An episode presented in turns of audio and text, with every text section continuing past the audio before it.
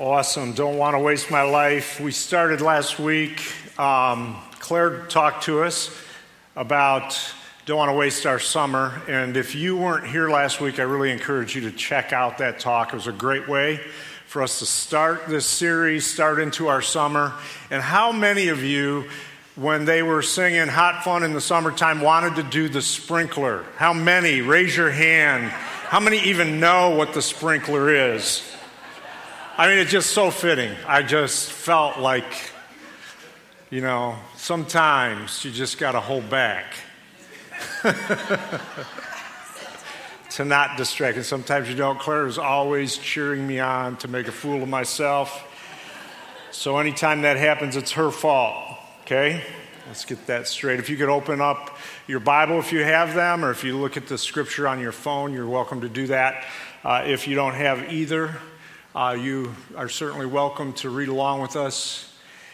In Luke chapter 4, we want to talk this morning about don't waste your freedom. Uh, obviously, going into July 4th, what, a, what an amazing country that we live in. We're also grateful for that. Um, and uh, I want to talk to all of us.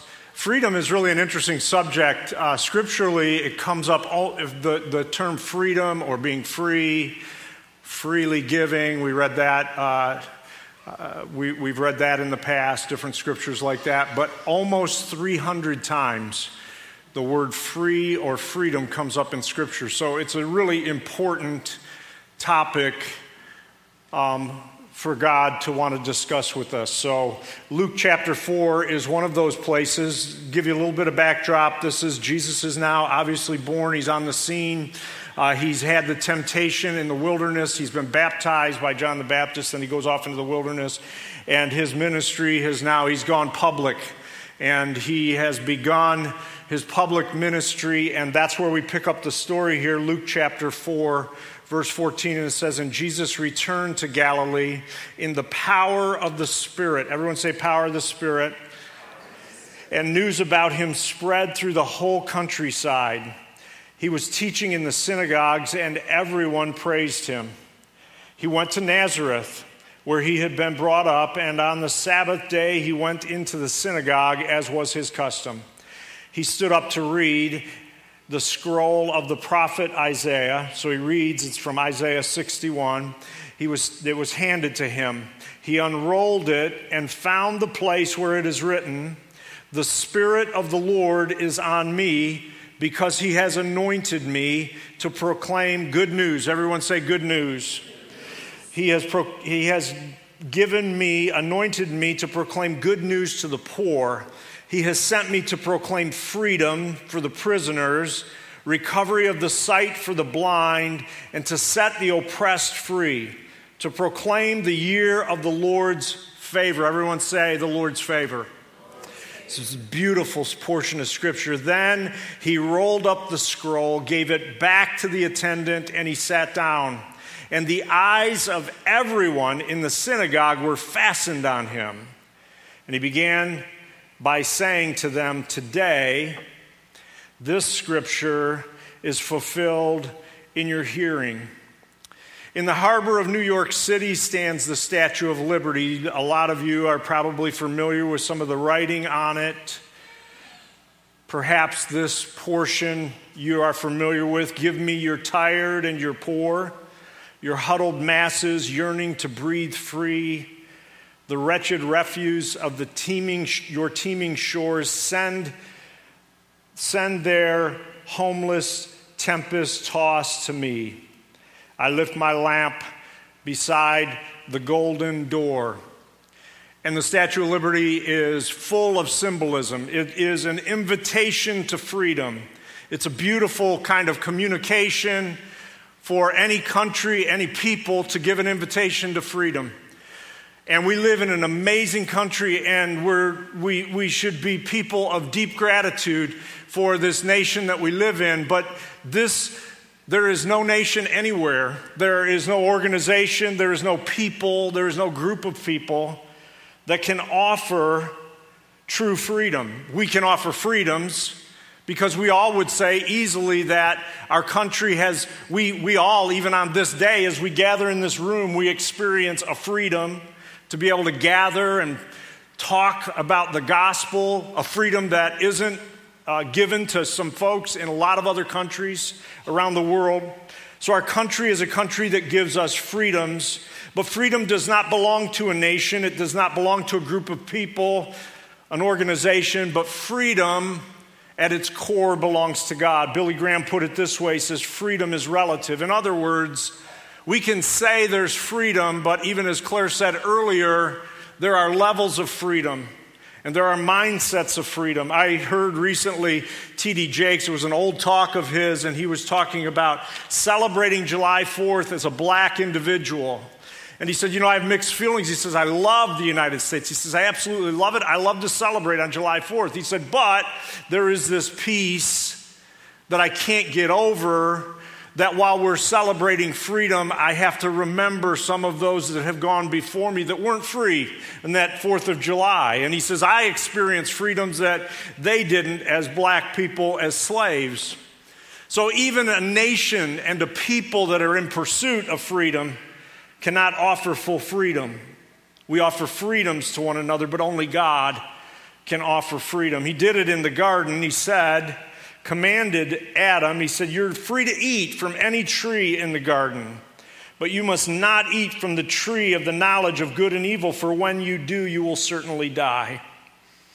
See, to be free is to be free of illegitimate bondages and boundaries. I want to talk to you about a couple of R's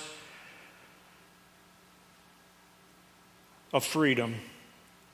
See, the truth is, is the freest people, when you read through Scripture clearly, the freest people in the world should be Christ followers.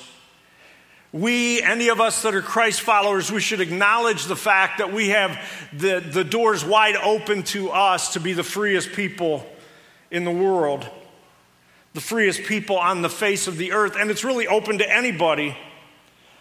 Paul put it this way in Galatians 5 he said, It is for freedom that Christ has set us free. But then he leaves this caveat but stand firm then, and do not let yourselves be burdened again with a lack, with a, with a yoke of slavery. See, in other words, Paul says Jesus offers freedom, God offers us true freedom. Don't get tricked into being bound. In other words, we are offered freedom to be free, free to live in the fullness that God created us for. We were not set free to go back into bondage, Paul says. But the truth is, is many of us still do. Many of us operate on levels of bondage and being handcuffed that if we were honest, we need to be set free from. Jesus talks about it kind of categorically. He talks about personal bondages in this scripture. He talks about relational bondages and circumstantial bondages or physical bondages. You know, those personal bondages, things like addictions that continue to hold us hostage, not just addictions to drug and alcohol, but addiction to anything that keeps us from a relationship being fully healthy with God relational bondages that keep us in slavery, where we begin to be bound, for instance, maybe some of us, bound to relationships that we shouldn't be bound to. And we know that we shouldn't be bound to those people, but we are, and we just can't get enough of it. We feel obligated. Then there's those bondages that come in relationships sometimes when we can't think clearly, and we even suffer abuses, and we feel like if we got away from that relationship, that somehow we're obligated to stay in a relationship that we're being abused in. We need to be freed up from that. There's circumstantial captivity, you know, where we get stuck in economic difficulty, bound to a life of not enough. It never seems like we have enough. Physical bondages, bound to feeling bad or sick or not well constantly, and it begins to drag on us where it is literally a bondage in our life. See, freedom doesn't mean that we live without restrictions or boundaries. It actually means that we're free from illegitimate restrictions. Let me say it again. Freedom does not mean that we live without restrictions or boundaries. It means that we are free from illegitimate restrictions. That's the story in Genesis chapter 2 is there were legitimate boundaries and restrictions that God placed on Adam and Eve and they went into the illegitimate. And it's at that moment that we get into problems, that we open up ourselves to bondages. See, legitimate restrictions are healthy. For instance, you could think of them in these terms, just general things like you and I were not intended to live in water. I mean, it's good to dip in and it's refreshing to dive in and it's good. I mean, but even Michael Phelps needs to get out on the land and breathe, right? He needs to sleep outside of the water. We, those are legitimate restrictions. We are restricted to things like land and air. So Jesus goes public here and he says, The Spirit of the Lord is on me because he has anointed me to proclaim the good news to the poor and has sent me to proclaim freedom to prisoners. He has anointed me, he says, to bring good news. This whole portion of Scripture, when Jesus starts out his ministry and he makes this proclamation in the synagogue, is about freedom. He had come to set us free, humanity. He was anointed, he says, to bring good news, or more literally, the good message, the evangelion, the good news to the people for the poor people, those of us that in some way we feel like we're poor. He came to bring freedom to the captive to bring freedom to the blind, those that have some sort of infirmity or restriction on their life, freedom for the oppressed, those bound up in this sense of slavery, however that may look in your life or mine. See, we all need freedom from something. The poor need freedom from poverty, right? If you were to tell a poor person, hey, you're going to be more poor next week, that is not really freeing. But what Jesus is saying here is he's come to bring not just relief, but freedom from the things this world holds us to. Those that are prisoners need freedom from their captivity. Those that are blind need freedom from sickness and infirmity, and those that are oppressed need freedom from their slavery. Even as the scripture says, we're co laborers for Christ. When you begin to think about, or co laborers with Christ, you, when you begin to think about the fact that Jesus came to bring freedom in our lives, and as we experience freedom ourselves, this is the invitation for us. We become freedom bearers. Not bears, bearers.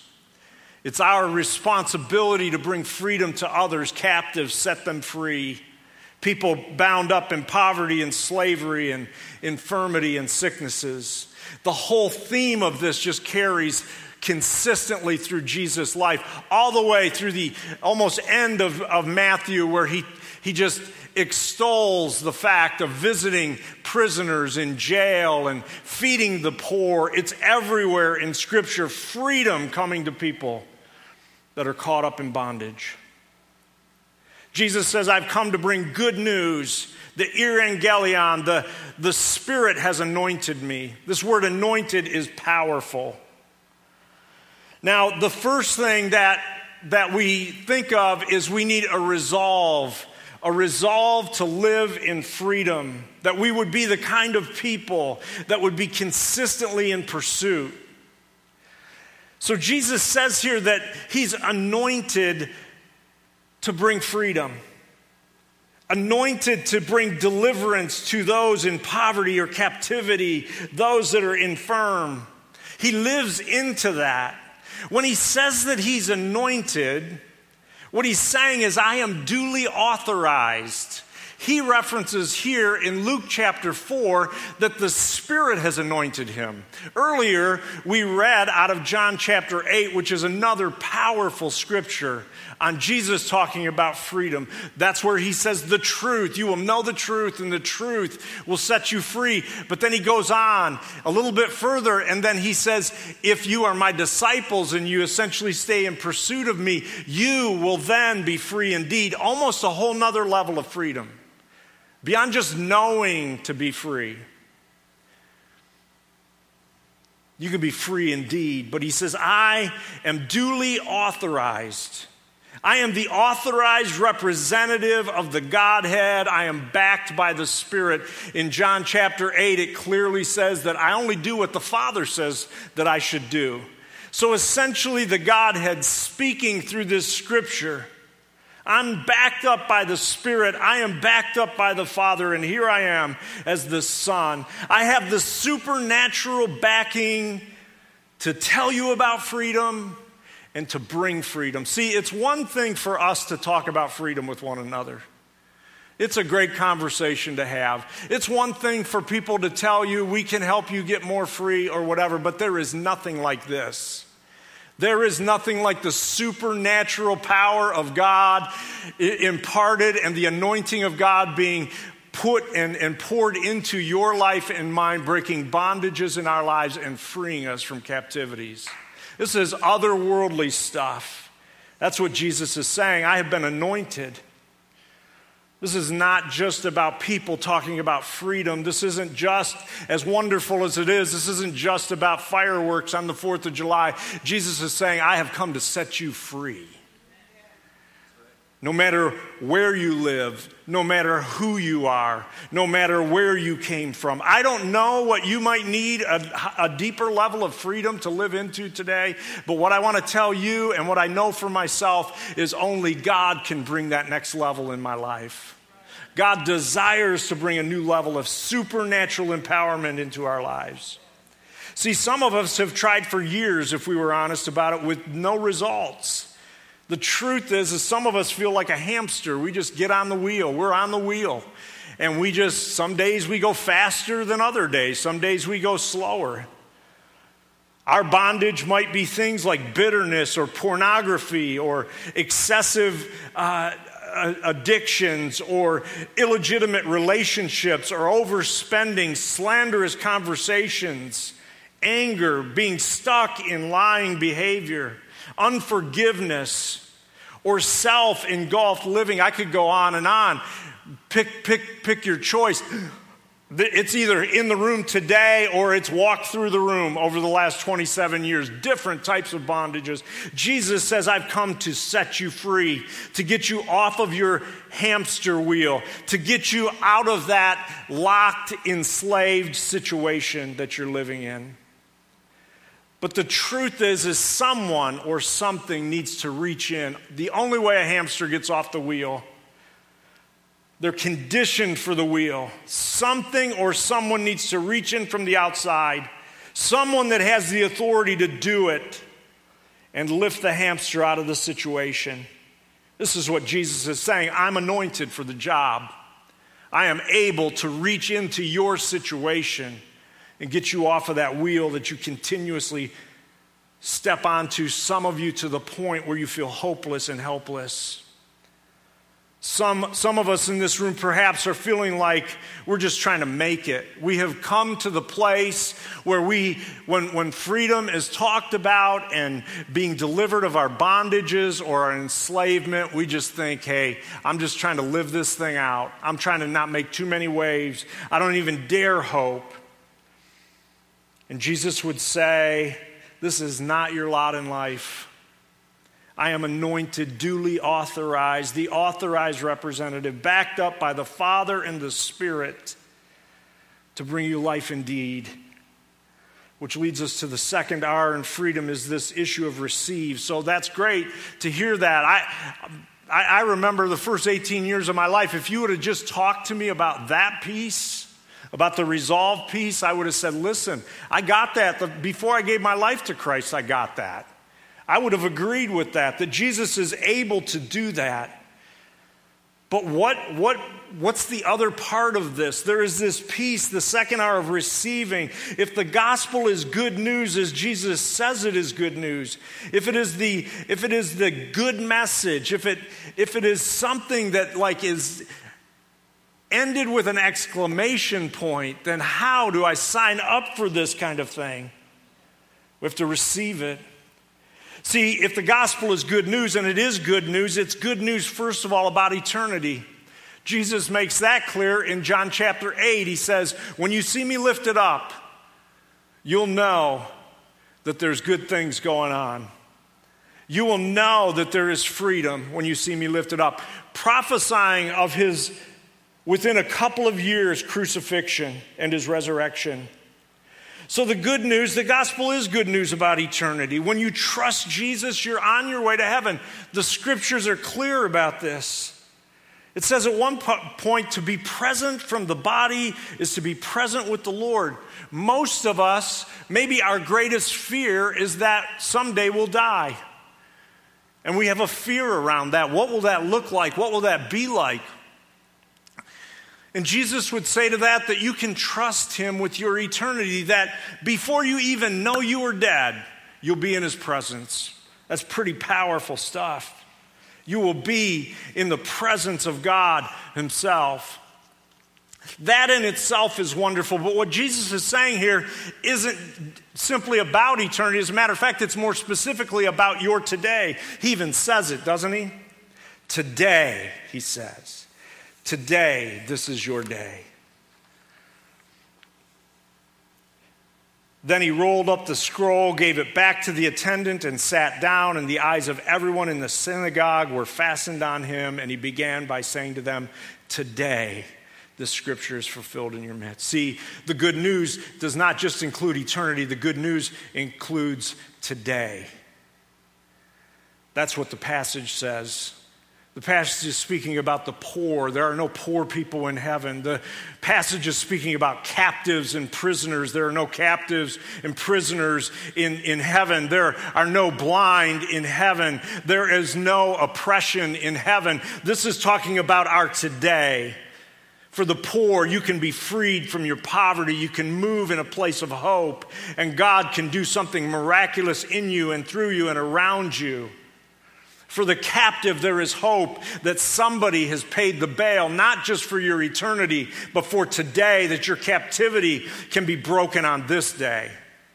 For the blind, you can be set free to see with spirit eyes on this day. For the oppressed, we can be lifted from our situation.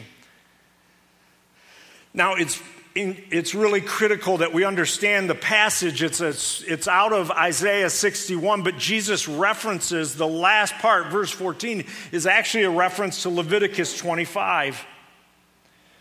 When Jesus says in verse 19, I have come to proclaim the year of the Lord's favor, what he's speaking of is Leviticus 25. He's speaking of what's called, and, and, and when it says that everybody in the room, their eyes were locked on him, they knew what he was talking about. They understood this was a Jewish audience, this was a synagogue. Their eyes were locked on him. They knew when he said, I have come to proclaim the favorable year of the Lord, that he was talking about Jubilee. He was talking about freedom. Leviticus 25, it says, and count off seven Sabbath years, seven times seven years, so that seven Sabbath years amount to the period of 49 years, and have the trumpet sounded everywhere on the 10th day of the seventh month of the Day of Atonement. Sound the trumpet throughout the land, consecrate the 50th year, and proclaim liberty. Everybody say liberty. You could use freedom there. Everybody, he says, proclaim liberty or freedom throughout the land to all the inhabitants. It shall be a jubilee for each of you to return to your family, the property, and to your own clan. The 50th year shall be a jubilee for you. So Jesus is referencing this, this year of Jubilee, which was essentially at every 50th year, every, every debt was uh, wiped away, everyone returned to their homeland, everybody returned to the land that their family had, everything was restored on the 50th year. And what Jesus is saying here is he's referencing, I'm here to proclaim the year of Jubilee, but what I'm saying is today it's fulfilled in my being here, in my speaking, that I am the Jubilee. What Jesus is offering to them, he's offering to us. That's why their eyes are fixed on him. He was saying, when things get out of whack, trust me, I can set it right. When you feel like you've broken out of prison, I want you to live in a way that you're not looking for the prison guards to catch up to you, but that you would be freed because you have been delivered from your prison sentence. See, it's important that we receive the good news, that we receive the message, that we take it into the message. See, we can hear the good news, we can amen the good news, but still not accept and respond to the good news. We can praise the Lord for the good news, we can say hallelujah to the good news, and still not experience the good news. To receive the good news is to allow it into our lives, not to sideline Jesus, but to say, you know what, Jesus, I trust you that you, you are the anointed one for my life. To break my captivity, my bondages, my, my lack, the things that hinder me, to bring freedom fully into my life. In order for us to receive true freedom, is for us to say, Jesus, you are Lord of my life. I, I, I, give you control of my life. I open myself to your way in my life. I think the question for some of us is, is a question that uh, is said here by Rumi. It says, Why do you stay in prison when the door is wide open? Jesus says, He says to the Jews who believed in Him, If you hold to my teaching, you are really my disciples. Then you will know the truth, and the truth will set you free. And if the Son has set you free, you are free indeed. Some of us simply need to acknowledge that we are fighting what we've already been given. We, we are fighting what's already ours to take. The, the, the door to the prison is open, and for some reason, maybe there's fear what's outside of this cell. We have some concern, and for whatever reason, we're not walking out and taking our place fully. So, on this day, as we pray, I just ask us, even as we head into this 4th of July with such gratitude for the good things, and, and we listen, we all get there's a lot of turmoil. That's just a, it's just a picture of the world, isn't it? It's like, yes, we sing songs in our country about this is the this is the home of the free, this is the land of the brave, right? This is it. And we know that there are these hindrances to total freedom. What Jesus offers us goes way beyond anything anyone can offer us. So, as we stand today, let's just open our lives up and say, you know, God, if there's anywhere that I am not opening myself up to your goodness, your freedom, the way you want me to live fully into the life you've created me for First of all, I just, I, I repent of that. I apologize for that, and I open myself up to it. I want to live fully in you. I want to live like the free person that you have made me to be. It is for freedom that Christ has set each and every one of us free. So, we want to make an invitation for you to be um, in this week saying, How much freedom do I have? Just even if you could give it a percentile, I'm about 75% free or 80 or wherever you are, and then say to God, and I want to move into complete freedom. So that's yours to do this week. So the message should always open up space for us to consider for the rest of the week.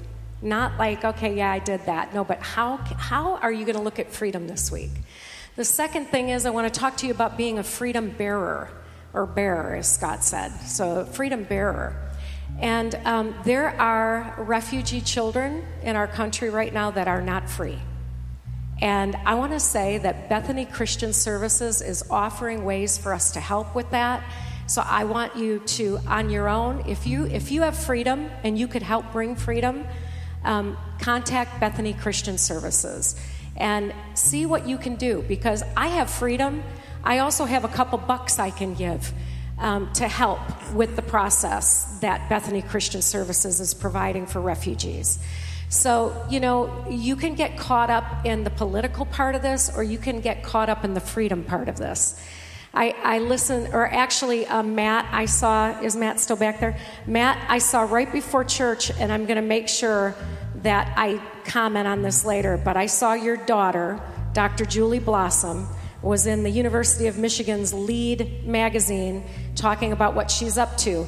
And you know what she talked about? She talked about the fact that her grandfather came from Mexico to Michigan and, and worked here and made a way for his family to come, and that she's a doc today. Uh, at you know at Brown Medical Center in Rhode Island, because of what her grandfather did. So just shout out, Matthew, to your daughter and, and helping to say, all right, so um, now I just want to wonder how I could help bring freedom to somebody.